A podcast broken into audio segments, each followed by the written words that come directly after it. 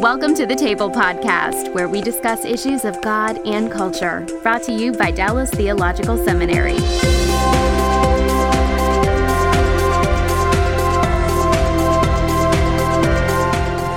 Welcome to the table where we discuss issues of God and culture. I'm Mikel Del Rosario, Cultural Engagement Assistant here at the Hendricks Center. And today our topic is defending the faith. We have two guests today. In studio, we have Dr. Darrell Bock, who is the Executive Director of Cultural Engagement at the Hendricks Center and the Senior Research Professor of New Testament at Dallas Theological Seminary. Welcome, Darrell. Uh, glad to be with you. And joining us via Skype from sunshiny Southern California is my good friend Dr. Sean McDowell. Sean teaches Christian apologetics in the MA program at Biola University. We have a great love for our alma mater and for sunshiny SoCal. So, welcome, Sean. Hey, thanks for having me, Mikel. Sean, you recently wrote a book called A New Kind of Apologist.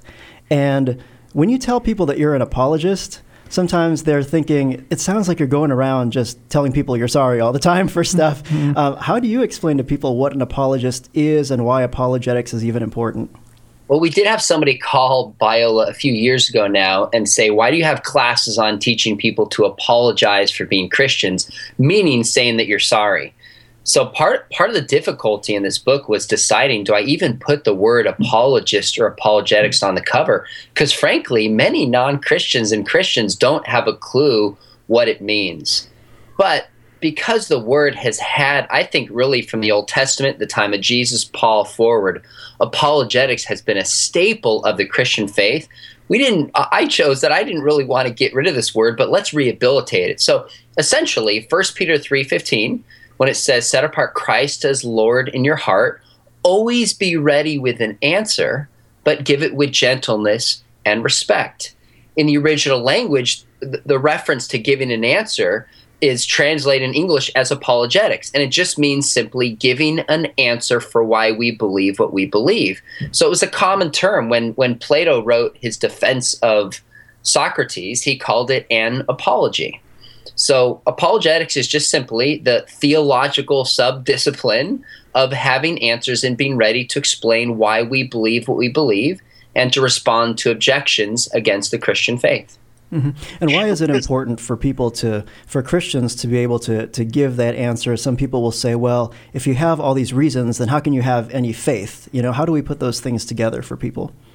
Well, I, I, think the latter part of your question is very important because I think there's a huge amount of misunderstanding on the nature of faith. In fact, interestingly, this past weekend I was preaching at my church on Exodus 7 through 11. And the point I was making is through each of the 10 plagues, it's interesting. Moses would say, to Pharaoh, he would say, essentially, and I'm rewording it, but I'm going to do this in reference to the miracle so that you will know, meaning have knowledge that there's a mm-hmm. God, one true God of Israel, and then act in obedience. So there's a pattern repeated over and over again that there's a miracle or an evidence that is given that gave the people knowledge so they would know, and then they're called to faith. So, biblically speaking, faith is not believing something without evidence. It's not believing something against the evidence. It's in God, but is is and essentially, is one of my colleagues, J.P. Moreland, would say, faith is a trust in what we have reason to believe is true. So, faith is not blind. I mean, even in Mark chapter two, when Jesus heals the paralytic, he says, "So you may know." That the Son of Man has authority on earth to forgive sins. He did the miracle as a sign and a confirmation that he is who he claimed to be. So, as Christians, we are called to have an intelligent faith. Very good. So far from being something that's anti evidence, actually, we see the evidence came first, and then people had faith. I, I think that's right. Now, it's interesting in, in the chapter in Mark it says i think it's in verse chapter 5 when they lower the paralytic through the through the roof and it says seeing their faith and then jesus responds to their faith and says your sins are forgiven.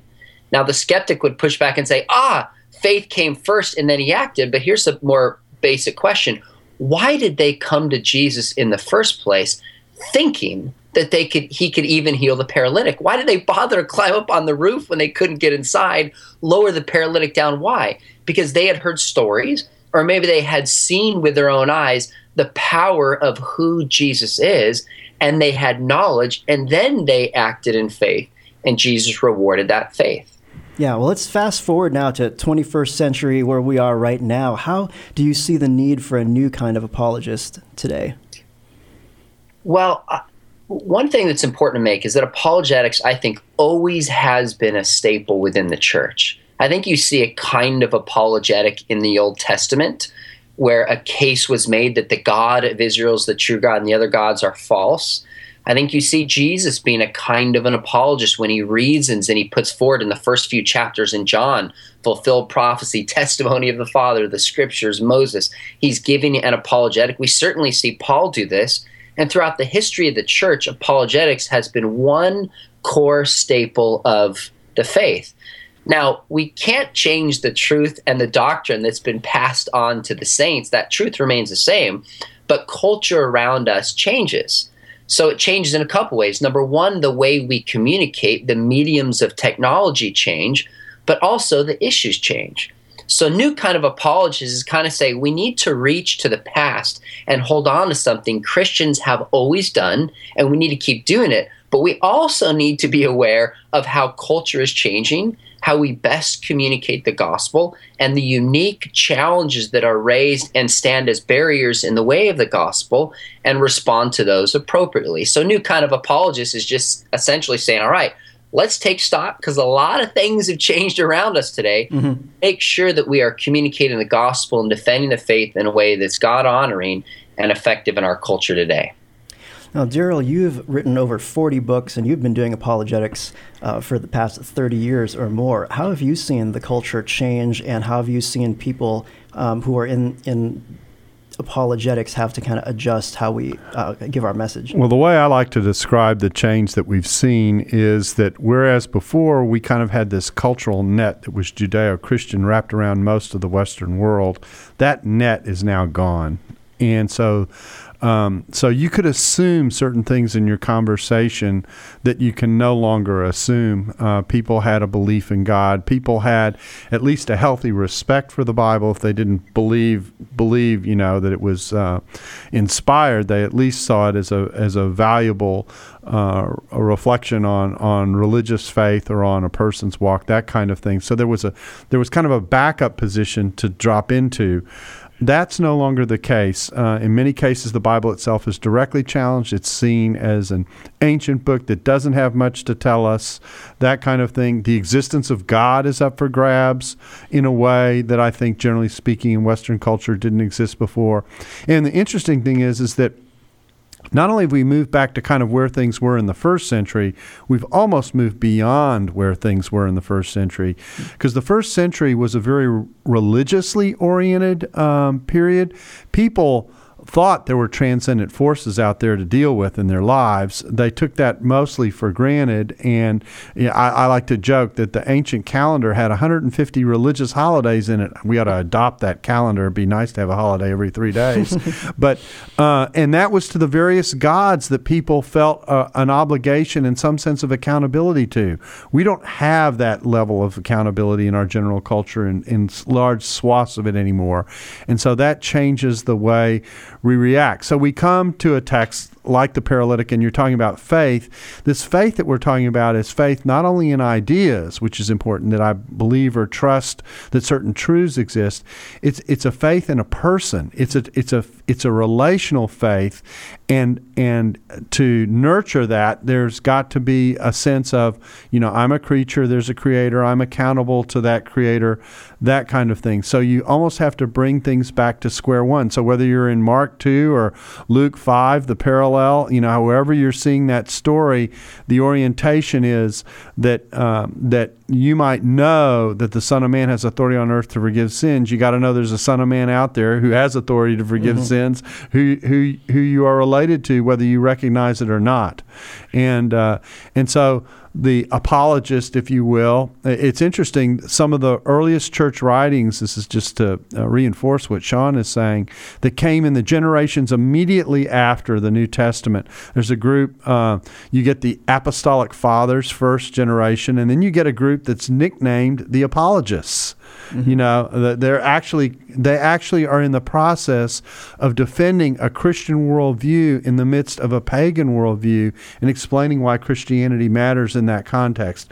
Well, we need we need another generation of apologists. Maybe put the new before the name, and uh, and and the variety of issues that they need to address and the way that they need to address it needs to be aware that there are certain assumptions they can no longer make as they as they make the case for why uh, the Christian faith is a is a is a valid way uh, to look at life, not just a valid way to look at life, but really the way to look at life. Mm-hmm, mm-hmm. In the culture that oftentimes pushes back against Christianity, where, as you say, the Bible is often the question and not mm-hmm. the answer in the minds of people, how can we, as Christians, uh, earn that right to be heard and to speak into some of these issues of the day? Well, there really are two important elements. It seems to me. The one is one is uh, earning the respect and credibility of someone by just the way you relate to to the person next to you, uh, the way you engage them. They're seeing uh, your sincerity. You know, Christianity has an inherent critique of the way people live. That's not an easy thing to deal with. And so I like to tell people they won't care about your critique unless they know you care. So, so that's an important way to think about it. So that's step one. The second step requires a significant adjustment, it seems to me, on part of believers, and it goes like this: We're used to saying the Bible says, and so it's true. That's how we think about it. So, mm-hmm. it's true because it's in the Bible. I like to reverse that and get people to think about maybe it's in the Bible because it's true not be not it's in the Bible because it's true, but it's true because it's in the mm-hmm. Bible. You know, you wrestle with that, but the point is, it's in the Bible because it's true. So, what makes this true? What makes this authentic about a way to live that we need to probe? in order to understand why God would put it in His inspired word. Because what He's telling us and what He's communicating to us are the realities of life. And if we appreciate why those realities are the way that they are, why the truth is true, if you want to say it that way. Mm-hmm. You don't have to appeal to the Bible for it. You can also appeal for what this means for the quality of life or for human flourishing or a variety of different ways, the mm-hmm. common good, lots of ways mm-hmm. to talk about it, uh, that makes it valuable. And you can lead people into reflecting on on the nature of what it is you're arguing for in and of itself without appealing to the Bible for the warrant. For someone for whom the Bible is not a warrant to say the Bible says it doesn't do them much good. So um, now we could get into a discussion here about you know presuppositionalism versus evidentialism. I'm mm-hmm. trying not to go there, but but the point here is is that there's a way to have a conversation across a table with someone that emphasizes that aspect of the equation. That's why I like one of the opening chapters in Sean's book is about apologetics as a conversation, and uh, rather than thinking about it as a debate that I've got to win or something else, because I think that is the right tonal way into the conversation that we're talking about. So I guess I said there were two things. There are three. Uh, one is how you relate. Mm-hmm. The second is knowing how to make the argument, and this third one is understanding you're not in a debate. You're in a conversation, and it's important to draw a person into the topic that you're talking about. Mm-hmm. Now, Sean, you've led students on trips to college campuses like UC Berkeley and trained them to have good conversations with people who see Christianity differently than we do. Um, could you share a little bit about how you train people to engage in those kinds of contexts?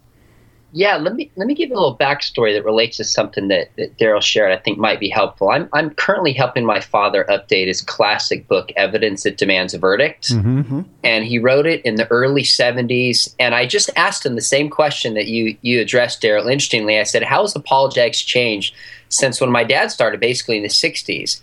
And he said the big way that it's changed is the amount of information that is accessible, and how this changes how people relate and understand the world. So when my dad put evidence together, there was nothing like this.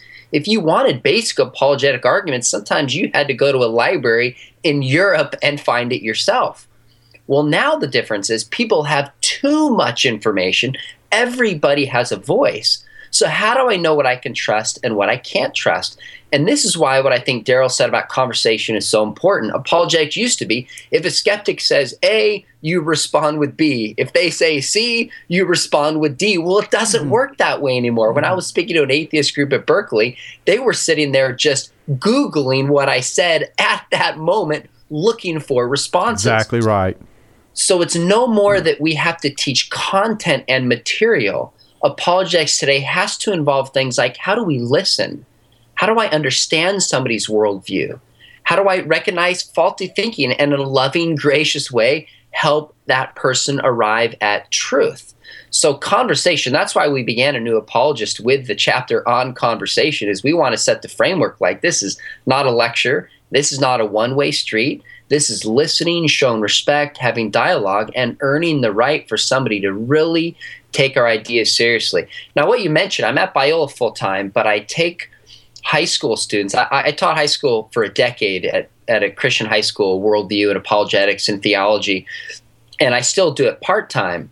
And I kind of got tired of seeing my students graduate, go to the university, and just have their faith picked apart by a professor, either aggressively or just kind of incidentally. So a buddy of mine, Brett Kunkel with Stand Reason, I know you know him, Mikel, um, was doing these trips, and I said, "Man, you got to come over and train our students and work with us." And so for the past probably eight years, we take students either on outreach mission trips to Salt Lake City, or we go into Berkeley and we invite an atheist, we invite in agnostics. We brought in a fellow whose dad's a pastor. He's an atheist now. He's a gay man, and just had him share our story but we teach these students how do you listen?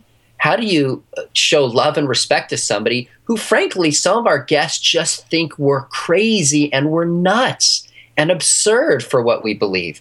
How do we actually uh, have these kind of loving conversations? And and my experience is we had 30 high school students. And we also brought in a Unitarian reverend to speak to our students. And I'll tell you, when people say, How do you motivate students to care about theology and apologetics? If you get something like that on the calendar and you really bring somebody in or go on their turf, they will be very interested instantly. How do we know the Bible's true? Did Jesus really claim to be God? How should Christians think about the gender issue, etc.? So I think students are ripe for this. They want to respond. And if, if people are listening saying, well, I'm not sure my students are ready for that, I need to shield and protect them. Well, you probably need to get your head out of the sand because kids are being exposed through the internet to ideas and beliefs and mm-hmm. worldviews at such a young age that they never were to before in the past. So I think we need to be a step ahead of this, get our kids out of their comfort zones.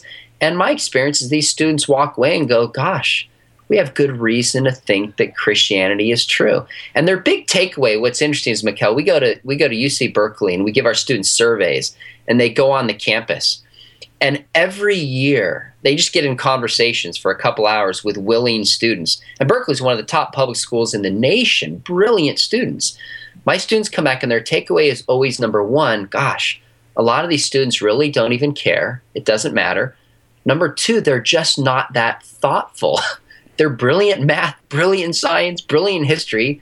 When it comes to religion, it, they, they're not even that thoughtful about it. And my students will say, Gosh, we just read one book, we have a few trainings. We can engage in thoughtful conversations with really smart people of different belief systems. Yeah, and you know what's uh, what's interesting about that? Uh, there's so many different levels on which I want to comment on this, because Sean, because I think you're making several valuable points.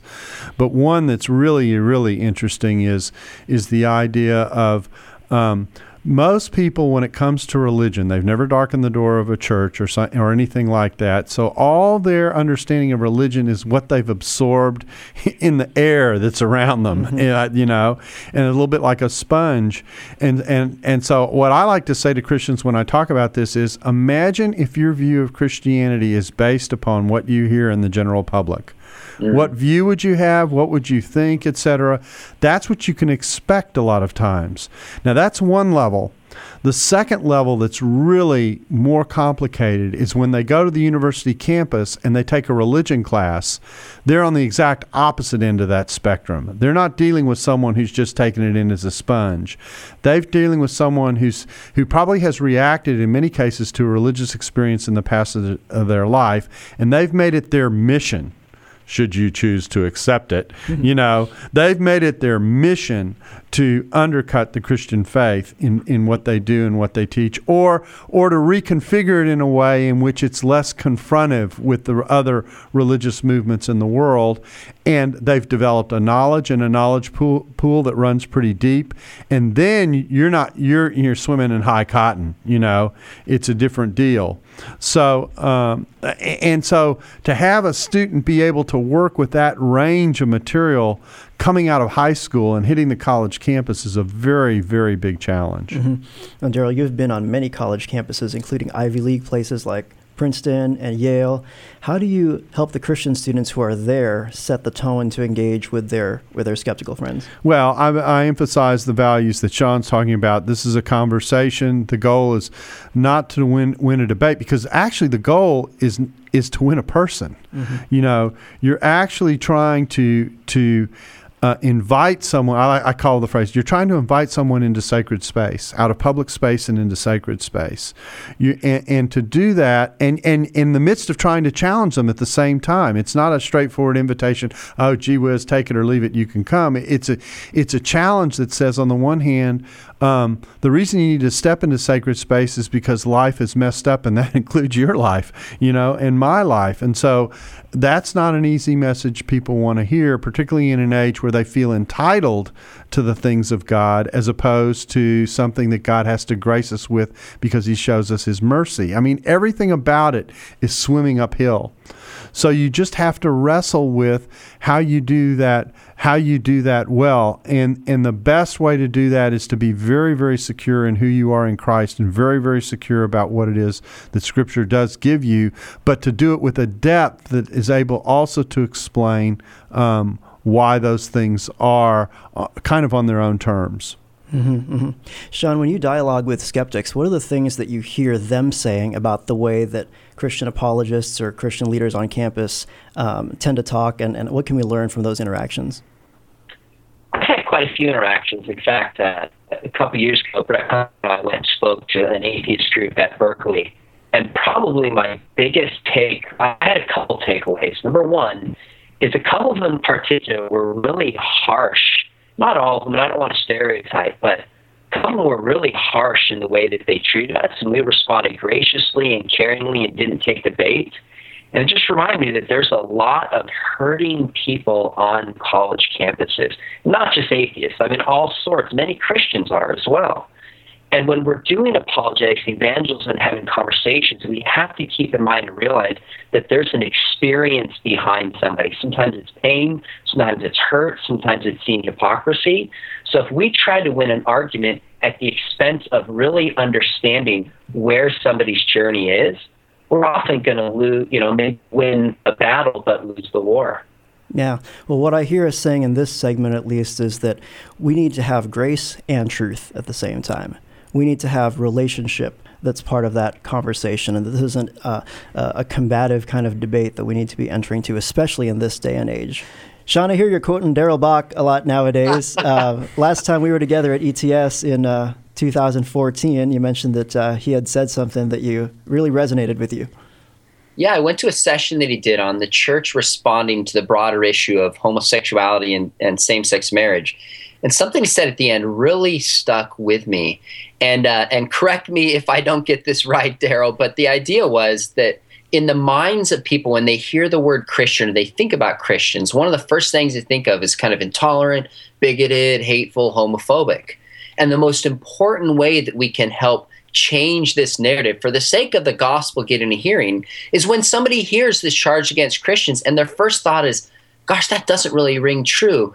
I know Christians and they don't treat me that way. In other words, the power of individual lives and Christians reaching out to non believers and people of all different stripes is probably the most important way to overturn this cultural stereotype that is affecting the way that we're seen and relate to people. Yeah, I think it's fascinating the very passage that we kind of started off with in First Peter 3 we, everyone, you know, it's a memory verse in a lot of packet memory verse packages, and everyone knows the part that says, you know, be prepared to give a defense for the hope that is in you.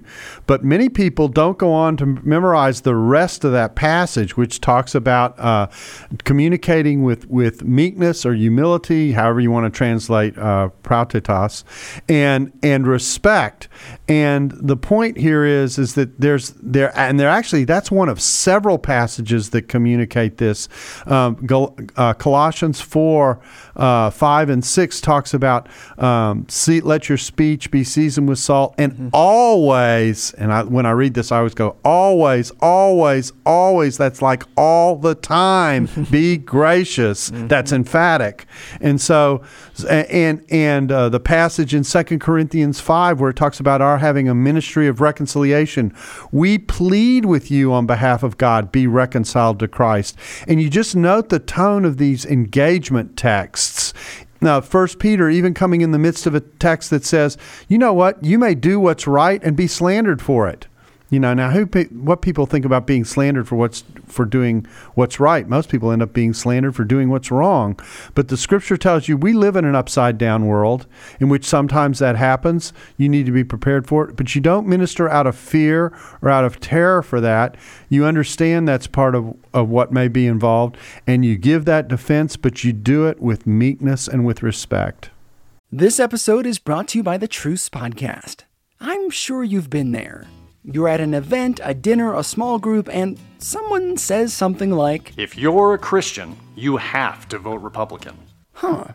That raises an interesting question. How did evangelicals like me get to the place where we just assumed we'd all vote one way? This season on the Truce podcast, we're diving deep into the complexity of the 1970s and 80s to understand how evangelicals tied themselves to the Republican Party. It's a story that involves murder, corruption, redemption, and our need to be heard.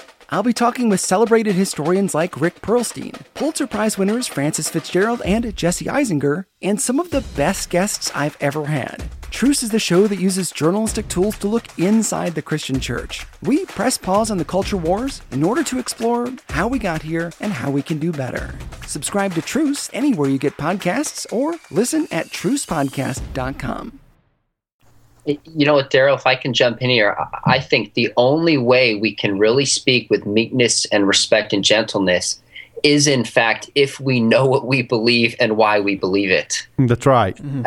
One of my favorite things to do at churches, camps, conferences is I show up. People know it's me, that I'm a Christian professor, but I go into role play and I put on glasses and become an atheist. And I tell the story for like four or five minutes of my friend who's an atheist, and then I open up for questions from the audience and I respond and I shoot him down, kind of gently and graciously and kindly as an atheist to break their stereotypes of how they think atheists may be. And I'm telling you, almost every time I do it, 15, 20, 25 minutes into it, people get frustrated, they get upset. I've been called names. I literally had a guy stand up and threaten me one time. People get agitated, they get upset, they get angry, and you can feel this tension coming over the crowd. And then I'll stop, I'll take the glasses off, and instead of saying, How do we defend faith? I'll just say, Here's my first question How did you treat me as your atheist guest? And the eyes of people, it's like, Oh my goodness, I hated you. I wanted to bash you. Mm-hmm. I was angry at you. And then I'll say, why did people get so defensive? And I'll say, I think it's because you don't really know what you believe and why. And when I push back, it shows an insecurity. So you lash out with anger and defensiveness. So, Christians today, if we want to be able to tackle and talk about the difficult subjects, we have to have a confidence in terms of what we believe. Then we're not threatened when other people challenge our faith. Yeah, I, I, think that's exactly right, and I think that sometimes, I also think that sometimes what happens is is that people, and this is the fault of the church to a certain degree, um, they haven't heard an atheist speak directly. You know, everything that they've heard, they've read. This is what atheists think or say, which oftentimes isn't the best way to find out what atheists think and say because you end up getting a filtered version of it if you're not careful. And so, um, and so, so, when and when they get a new argument, it's like, now what do I do? You know, panic sets in. And so when you put on those glasses and become, I guess, you know, Madalyn Murray McDowell or someone like that. you know, uh, um, uh, we can do that in these times. Uh, uh then, uh, then all of a sudden, uh, they're they're caught off guard with these new arguments because they haven't been adequately prepared. So we really have to do a better job in the church of preparing people, and particularly young people. You know, the freshmen, sophomore, juniors, and seniors in high school who are getting ready to head off to college. And if they've been bubbled and cocooned all their life with without an awareness of what this is, when they hit the big campus, all of a sudden that their actual their actual feeling towards the church is they feel betrayed. Why didn't someone tell me about this? Earlier? Why am I hearing about this kind of stuff for the first time? That kind of thing. And so it ends up being new. Not only do they not know how to respond, but it ends up being new, and they think that they've been been uh, baited and switched, if I can say it that way. And so the better job we can do of preparing people, the better. Mm-hmm. Sean, in your ministry, what what would you say is the number one issue that gets people angry like that, where they're so defensive that they, they don't they don't know how to respond with grace, and how you know, what, what should we prepare people for? What issue do you think is the top one? Well, in my experience with with students and, and interacting with non-believers, I think there's a few common issues that come up. I think a, a, a huge issue in particular is just how can Jesus be the only way? Hmm. And how can you say Jesus is, it seems exclusivistic mm-hmm. in a culture in which tolerance and inclusivism is becoming the highest virtue? To say that my Buddhist or atheist or you know, Hindu or Muslim friends can't go to heaven. It just feels so hateful. So that riles people up. I think with with students, questions of science and faith are huge. Is evolution true? What do we mean by evolution? Can a Christian believe in evolution? Do we embrace intelligent design? That's a huge issue. I think the other huge issue, it always has been and probably always will be, is the problem of evil and suffering. Mm-hmm. And uh, I just, I in fact actually posted a blog today. I called it Epic Fail, where I was having a conversation with somebody about evil, and it was all about answering their problems, but not understanding the suffering they had been through. So, evil, I found in a lot of my conversations, when we get down to it, it's just that people don't like the way God runs the world. And then the last one, so the exclusivity of Christ, science and faith, problem of evil, and then clearly today, issues around gender and sexuality homosexuality, transgenderism. And I think I'd be curious what what, what you think, Darrell. It seems to me the question is less in people's minds: Is Christianity true? But is Christianity good? Because if I don't think Christianity is good, and it means that my friends who are gay can't get married, then why would I even want to believe it, even if it's true? So it seems to me this question of whether Christianity is even good or not is at the forefront, whether people realize it or not, of their minds and how they filter and even process Christian claims. Yeah, I think that's mm-hmm. true. And I think it's because we've had a shift. One of the shifts that we are talking about that's happened in our culture is, you know, we used to be a culture that did wrestle with ideas and tried to pursue truth. As we've moved into a culture that thinks that truth is more relative and it's about perceptions rather than realities, if I can say it that way. And and there are many truths out there from one angle or another, that kind of thing. We've moved out of a discussion that rotates around ideas to how people feel and perceive the things that they engage with. And in that move, um, you open up uh, a lot of territory for conversation. So there's no place to land. We're all like hovercraft, you know, that have no place to land, and we're all trying to negotiate this space together side by side. And some of us are jets, and some of us are drones, and some of us are helicopters, and you know, and we're all trying to negotiate uh, in and with and around each other.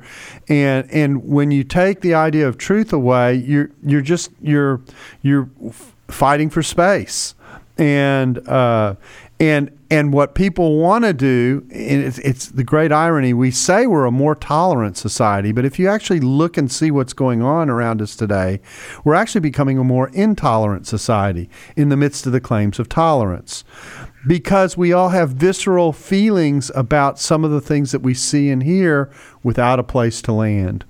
And and so yes, I think for a lot of people the question is is Christianity good, which is why goodness from a Christian is so important. Mm. Because it, because it then uh, it, it, it, challenges the feel that people have that somehow Christianity is exclusive, it's elitist, you think you're better than I am, it's arrogant, it's hypocritical, you know, fill in the blank. Um, when people live in a way that denies all that, and they care for people and and particularly in ways where you go why are you doing that no one else treats me that that way despite disagreeing with me or whatever mm-hmm. uh, it stands out and and then it becomes a draw mm-hmm. Darrell, how do we see Jesus and Paul? You know, we want to go back to Scripture and mm-hmm. say, well, how did if our culture is starting to be more like the first century?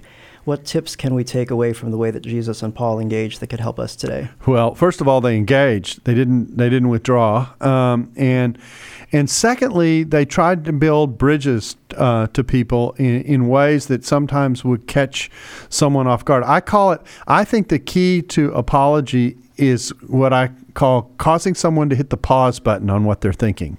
Um, and so uh, when Paul begins his speech at Mars Hill with, I see that you're very religious in every respect, which is the last thing you expect to come out of Paul's mouth, because not a few verses earlier it said he was provoked by all the idols that he saw. He wasn't happy that those idols were there.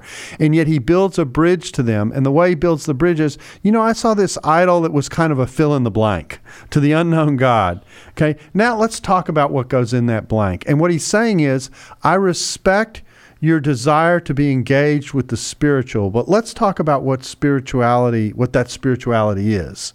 And and he walks in and he tries to get them to hit the pause button by what he says. He challenges them. He says, you know, God can't be contained in in idols. He isn't, you know, a bird or a, or an animal or something like that. He's challenging them directly, but he set it up in such a way that the person on the other side is supposed to go, hmm, I don't know if I've ever quite thought of it that way. And and the more apologetics can do make those kinds of moves, the better off we are. The hard part is is that we now have 2000 years of Christian history that we're responsible for for in some degree that we have to defend and explain that didn't exist in the first century. So that backlog kind of sometimes slaps us in the face and we have to admit to some things that uh, were done in the name of Christ that that uh, are regrettable, and that adds to the burden. But that doesn't change the way in which you make the approach and try and have the conversation. Mm-hmm, mm-hmm. Sean, many of the things that you mentioned, clearly we need love and truth coming together at the same time. Um, when it comes to things like science, for example, or um, issues in the Bible, how, how does integrating love and truth work with those kinds of things? Well, it, I was a communication major at Biola, and they would always talk about in the communication, in the process of communication, there's two core things there's truth, which is the content, and then there's the medium in which that truth is communicated, which is either text or some particular technology or the relationship in which we carry it out.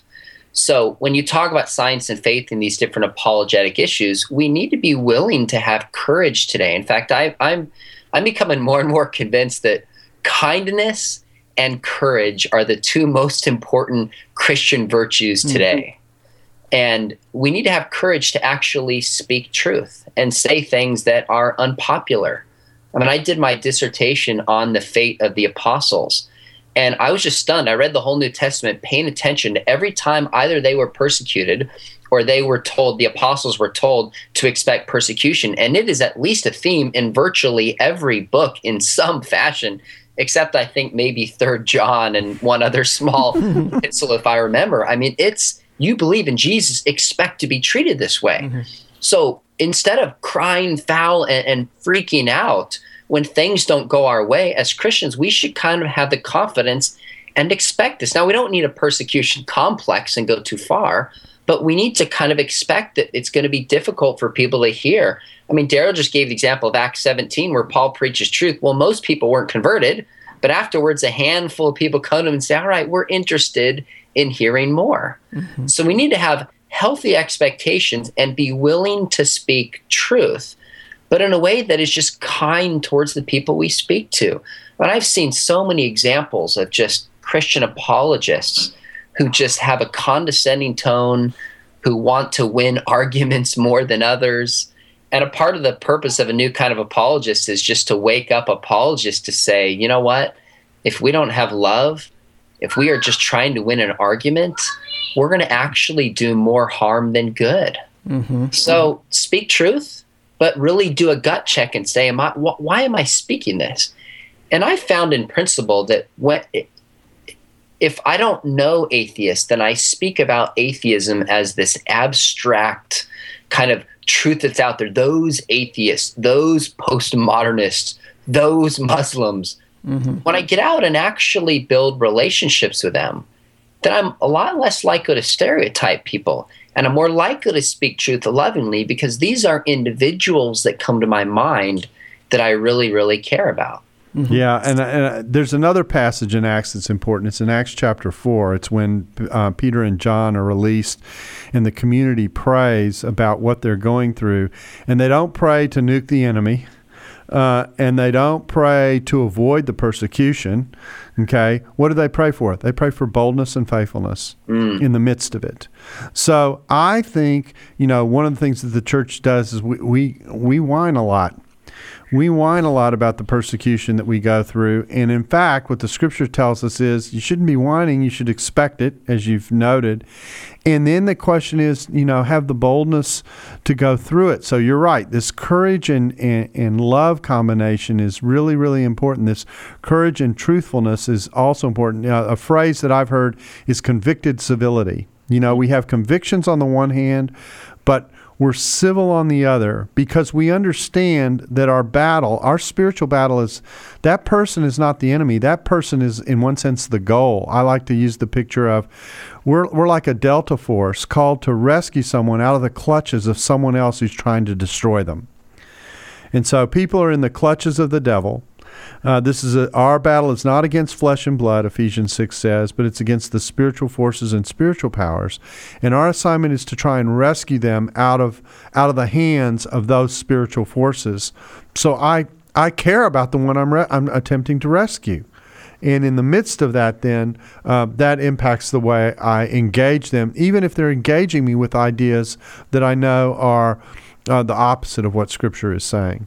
Mm-hmm. Sounds like there's definitely a spiritual formation component that needs to be part of apologetics training. That these things aren't separate from each other, where where one's all head and one's all heart, but it's actually both together. How would you advise, say, a pastor asked you, how can I help my congregation move away from this let's fight the culture war kind of a mentality to more of a, a conversation of being an ambassador? Most important way to do it is uh, going to be reflected in how you talk about the culture you're engaging with. And uh, I think if you listen to the way most people talk about culture, interact with culture, describe culture, you know, and there are things to challenge in the culture, there's no doubt about it. But you get a sense of does that person, when they're talking about all these other people who are out there, really care about the people that he's talking about? Mm-hmm. And um, and that's and, and, so I, you know, I, I, call it Jimmy Cagney theology. The church has Jimmy, you dirty rat, you shouldn't be doing that. You know, it's kind of that, that, and, and, you ask, where's the good news in that? Where's the communication of of love and concern that's in the midst of that? And and what you want to do is to say, yes, our culture is messed up. We're all messed up. We're all in the same boat. We all have the same need. Um, uh, what were it not for the grace of God, you know, that would be that would be me. In fact, without the grace of God, that's where I was. All those kinds of things that can be said that connect to where uh, the culture is. And then another thing that often never happens is we don't talk about the aspirations of culture at its best when it shows those inklings in the human heart because we're made in God's image, reaching out and groping for that which is best in life and to spot those moments from the perspective of the culture and grab hold of them and saying, you know, these are aspirations that you understand as well. And and and scripture has the ability to take you there. You know, that kind of thing. We don't do enough of that either. So either we're too negative or we don't see any of the positive bridges that exist.